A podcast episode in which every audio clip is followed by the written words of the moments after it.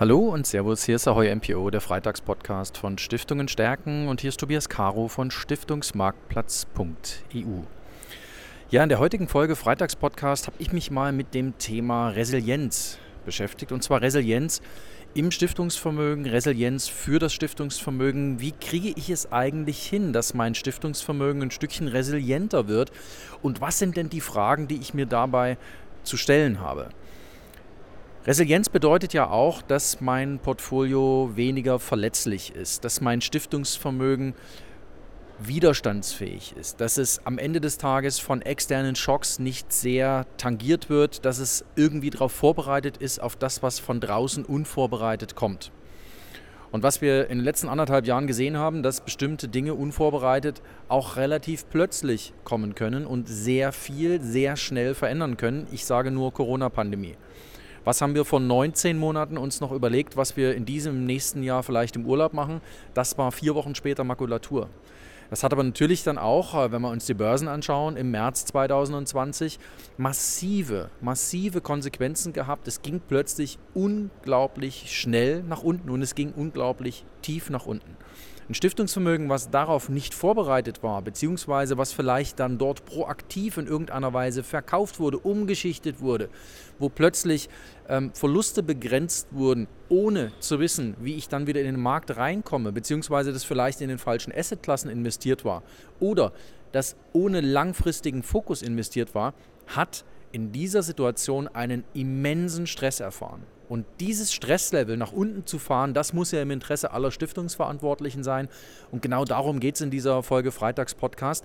Ähm, ich habe mir zum Thema Resilienz ein paar Gedanken gemacht. Und zwar habe hab ich mir ein Beispiel ähm, mal recherchiert. Und zwar ist es am Ende des Tages das Beispiel der Osterinseln und wie die Gesellschaft dort untergegangen ist. Warum ist sie denn untergegangen? Und zwar, weil sie auf Probleme in der Versorgung reagiert haben, indem sie ihre natürlichen Ressourcen übergenutzt haben. Und dann wurde dort Holz abgeholzt, die Felder wurden übergenutzt. Die ganze Versorgung der Bevölkerung ist zusammengebrochen und deswegen ist dort die ganze Zivilisation zusammengebrochen. Das heißt, dort wurde auf ein aktuelles Problem das alte Rezept nur noch einmal intensiviert. Und das brachte mich dazu zu überlegen, was bedeutet denn das fürs Stiftungsvermögen oder übersetzt auf das Stiftungsvermögen? Denn man kann sich ja die Frage stellen, ob zum Beispiel das, was ich bisher im Stiftungsvermögen gemacht habe, ob das noch das Rezept ist, mit dem ich auf die aktuelle Gemengelage oder auf die Gemengelage, die noch kommt, auch entsprechend vorbereitet bin, beziehungsweise ob das das Rezept ist, das ich intensivieren sollte, erst recht machen sollte, um das Problem Nullzins, Niedrigzins, ordentlicher Ertrag, Ertragsziel zu lösen. Oder das Ganze nachhaltiger anzulegen. Und dann gehen wir doch die einzelnen Disziplinen mal durch. Ähm, was ist denn neu als Parameter fürs Stiftungsvermögen? Und neu ist zum Beispiel das Thema, ich muss jetzt nachhaltig anlegen. Sie, liebe Stiftungen, werden nächstes Jahr gefragt werden, wollen Sie nachhaltig anlegen? Da machen Sie natürlich einen Haken dran. Und dann geht es um das Wie. Da geht es nicht um das Wofür, sondern da geht es zunächst mal dann auch um das Wie.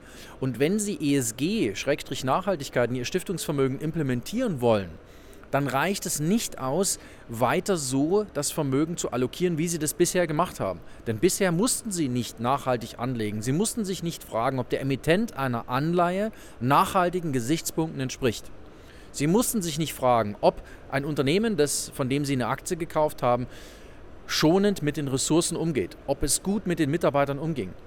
Das mussten sie sich bisher nicht fragen, müssen sie sich aber künftig fragen. Und weil sie es natürlich für einzelne Unternehmen nicht machen können äh, oder für einzelne Emittenten von Anleihen, ist klar, dass das wahrscheinlich bei Fondsgesellschaften besser aufgehoben sein wird, die Aufgabe. Aber sei es drum.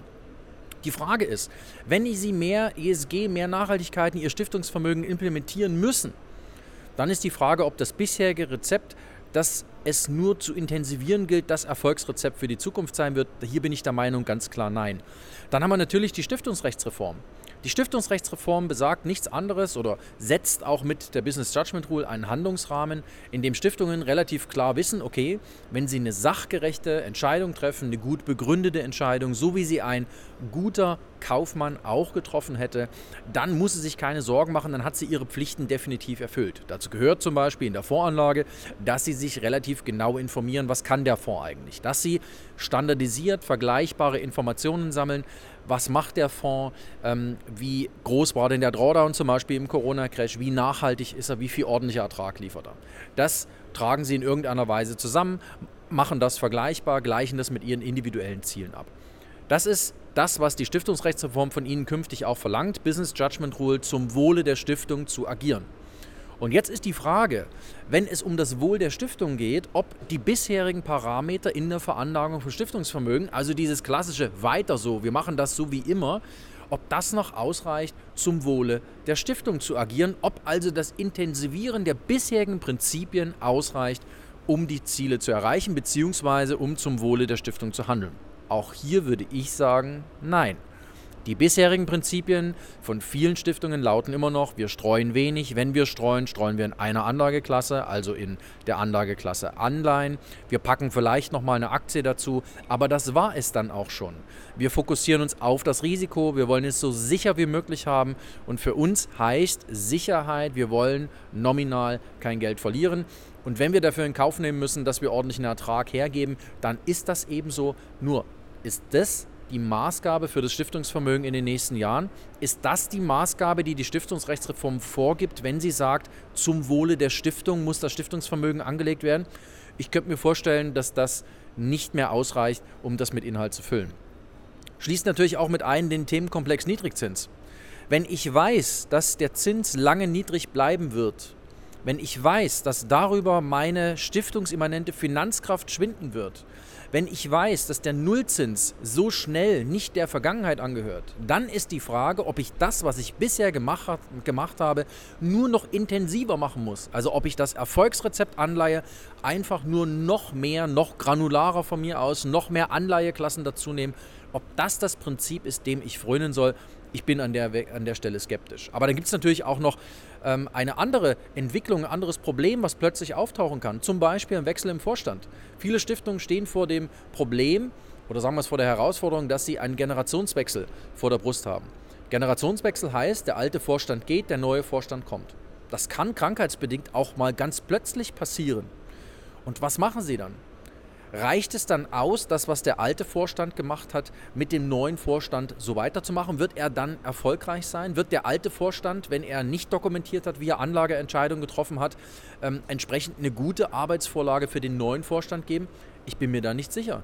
Ich glaube, dass viele Stiftungen an der Stelle relativ schnell erkennen, dass eine schlechte Dokumentation die Stiftung auf einen Generationswechsel nicht vorbereitet, also zum Beispiel auch auf ein Problem, was ja durch eine Krankheit oder durch einen Unfall auch plötzlich vonstatten gehen kann, dann wird eine Stiftung hier nachschärfen müssen und ich bin mir ziemlich sicher, dass äh, das in vielen Stiftungen auch in den nächsten Jahren passieren wird, passieren muss. Und dann natürlich auch so eine Situation wie Corona. Oder so eine Situation, wie wir sie jetzt vor der Brust haben, dass wir vielleicht mit einer höheren Inflationsrate uns konfrontiert sehen.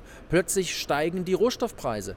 Plötzlich haben wir Lieferschwierigkeiten in der Welt. Plötzlich kommt die Welt in diesem ganz eng gezahnten Getriebe aus den Fugen bzw. aus der Balance, weil an der einen oder anderen Stelle Lieferengpässe entstehen, die dann hier wiederum über ähm, Preismechanismen dafür sorgen, dass die Preise steigen. Bin ich hier darauf vorbereitet? Und da rede ich gar nicht darum, dass ich in der Kapitalanlage darauf vorbereitet bin, sondern ich habe vielleicht auf der Verwaltungskostenseite ein Problem, weil natürlich dort auch entsprechend Kosten anziehen können, Kosten entstehen können, die ich vielleicht vorher nicht gesehen habe. Und natürlich durch so eine Situation wie Corona. Ich hatte es ganz am Anfang von dieser Folge Freitagspodcast gesagt. Corona war ein Problem, das hat keiner kommen sehen. Keiner. Niemand hat Corona über so schnell mit dieser Wucht kommen sehen. Und ich glaube, da sind alle von überrascht worden. Und dieses plötzliche Problem, dieses plötzliche Reagieren wird uns vielleicht künftig häufiger beschäftigen, in einer höheren Frequenz. Wer sagt uns denn, dass so eine Flut nur im Ahrtal passieren kann? Wer sagt uns denn, dass Dürren nur in Süditalien passieren können? Wer sagt uns denn, dass Waldbrände nur in Griechenland passieren können und nicht im Taunus? Wer sagt uns denn, dass wir uns künftig damit auseinandersetzen müssen, dass das Artensterben auch in Deutschland ein Momentum annimmt, das plötzlich dazu führt, dass vielleicht Lebensmittelknappheiten entstehen. Diese Probleme, die werden uns früher oder später erreichen. Diese Probleme werden mit Wucht auf uns treffen und diese Probleme werden auch Implikationen für das Stiftungsvermögen mit sich bringen. Denn das bedeutet natürlich, dass ich hier gegebenenfalls kurzfristig einen Einflussfaktor habe, den ich greifen muss, den ich für mich in irgendeiner Weise sortieren muss und den ich dann natürlich auch in der Veranlagung meines Stiftungsvermögens vielleicht neu berücksichtigen, neu gewichtigen muss, gewichten muss. Und da stellt sich dann für mich die ganz ernste Frage, bin ich in der Lage, wenn so ein Problem wie Corona um die Ecke kommt, bin ich das als Stiftungsvorstand noch bereit zu tragen? Kann ich das noch greifen? Kann ich das noch analysieren? Kann ich das für mich noch in jeder möglichen Tiefe in irgendeiner Weise fürs Stiftungsvermögen ähm, für mich ähm, übersetzen. Und ich bin fast dazu geneigt zu sagen, dass das für viele Stiftungen nicht mehr geht. Und deswegen wissen Sie auch, warum ich so für die Fondsanlage streite, warum ich mich so dafür einsetze, dass viele Stiftungen sich noch mehr mit dem Thema Fonds auseinandersetzen. Denn dort sitzen die Profis, die so eine Situation greifen können.